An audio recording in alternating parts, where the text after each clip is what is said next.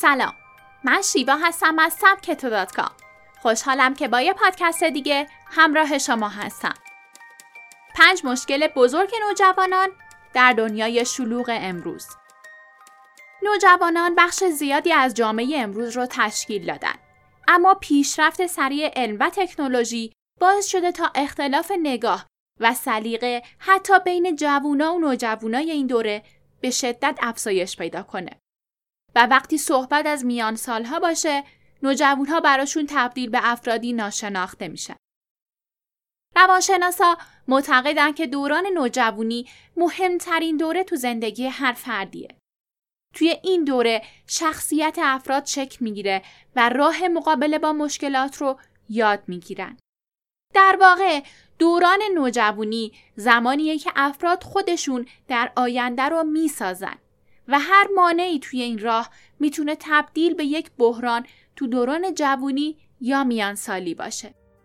این میکرو مقاله سبکتو اختصاص پیدا کرده به مهمترین مشکلات نوجوانا از دیدگاه خودشون که معمولا به دلیل درک نشدن نادیده گرفته میشن.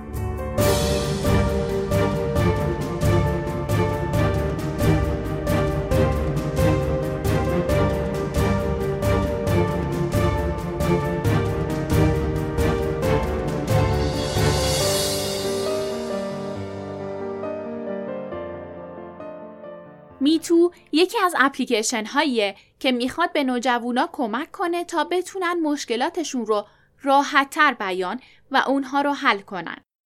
در واقع توی این اپلیکیشن نوجوانا به صورت ناشناس با دانشجویان روانشناسی ارتباط برقرار می‌کنن و از اونها راهنمایی می‌گیرن. یکی از نکات جالبی که باعث شده توجه زیاد افراد به این اپ بشه همین همکاری با دانشجویان روانشناسیه. در واقع اونها علاوه بر اینکه علم و تخصص لازم برای راهنمای نوجوانها رو دارن به واسطه سن کمشون اونها رو بهتر درک می‌کنن و راحتتر ارتباط برقرار می‌کنن. حالا این اپلیکیشن در راستای کمک بهتر به نوجوانها و آگاه ساختن والدین و اطرافیان اونها بیشترین سوالات و مشکلاتی که مطرح شده بود رو منتشر کرده. خانواده با بیش از هزار و سی سوال. خانواده همیشه مهمترین مسئله بوده و جالبه که همچنان که تمامی والدین به اهمیت اون تاکید دارن اما در عمل زیاد به اون نمی‌پردازن. مسائلی که نوجوان ها در مورد خانواده مطرح کردن طیف وسیعی رو در بر می‌گیره و بیشترین اونها شامل درگیری اعضای خانواده با همدیگه، فرزند آزاری و ارتباط پدر و مادر با فرد دیگه ای بوده.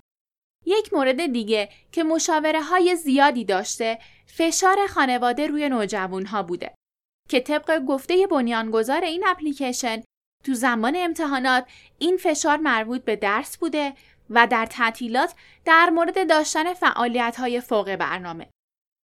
یک مورد جالب هم که بخش زیادی از مشاوره ها رو تشکیل داده از سمت نوجوانان مرفه بوده که احساس می‌کردن اعضای خانواده به اونها اهمیت نمیدن و احساس بدبختی می‌کنن.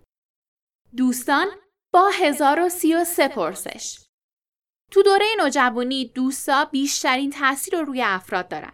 حتی بیشتر از معلم و خانواده.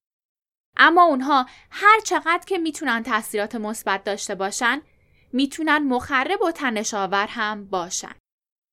دختران توی این موارد حساس سر بودن و با تغییر مدرسه یا دوستاشون احساس ترد شدن و تنهایی داشتن. البته خجالتی بودن هم یکی از موارد مهمیه که نوجوانها با اون درگیر هستن.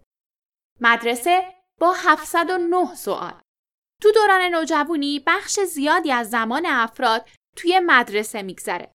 به همین خاطر هم بسیار طبیعیه که با سایر مشکلات هم پوشانی داشته باشه.